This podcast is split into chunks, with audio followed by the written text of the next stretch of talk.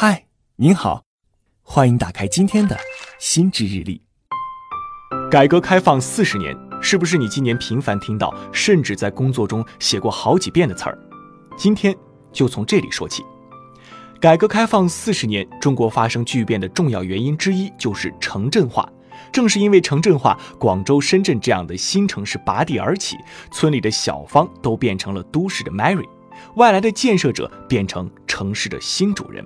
人往高处走，农村人向往着镇上的生活，镇上的人向往着县城的生活，县城的人向往着省城的生活。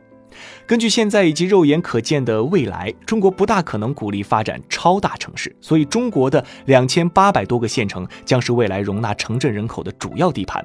有学者预计，出现人口在五十万到一百万的超级大县城将是大概率的事件，而这些城市就是通常我们所说的三四线城市。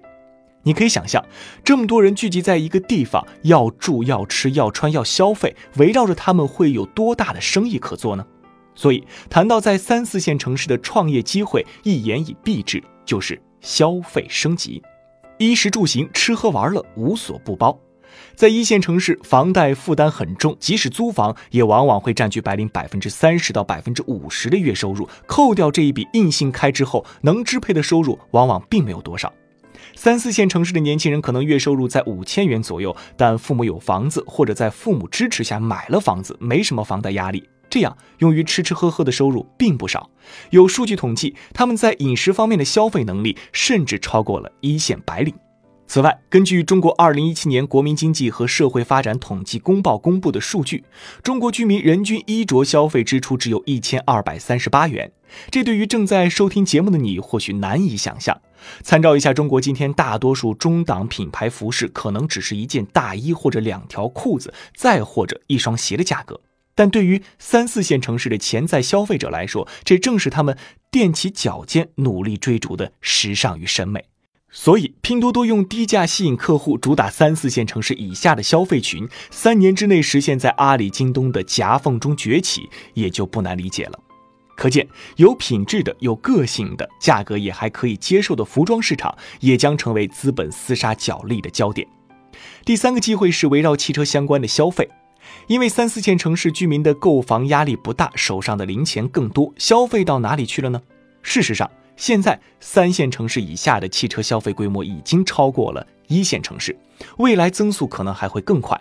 现在很多二手车电商公司因为一线城市的限购限牌照，他们更多的把一线城市获得的二手车转卖到三四线城市，甚至是农村，这样围绕着车又有新的生意可做，例如金融、维修等等。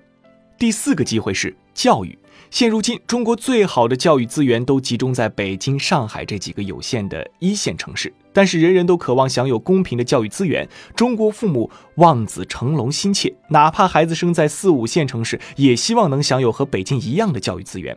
这也就是为什么在三四线城市里，围绕着艺术、英语、早教等等各类教育公司特别火爆的原因。红杉资本中国基金合伙人王曾说过：“要善于农村包围城市，三四线城市非常适合创业。”或许作为农村与超大城市链接纽带的三四线城市，将成为资本角力的下一个兵家必争之地。关于这个话题，你怎么看呢？欢迎在评论区给我留言。以上就是今天新知日历想要和你分享的内容。我是玉林，下期再见。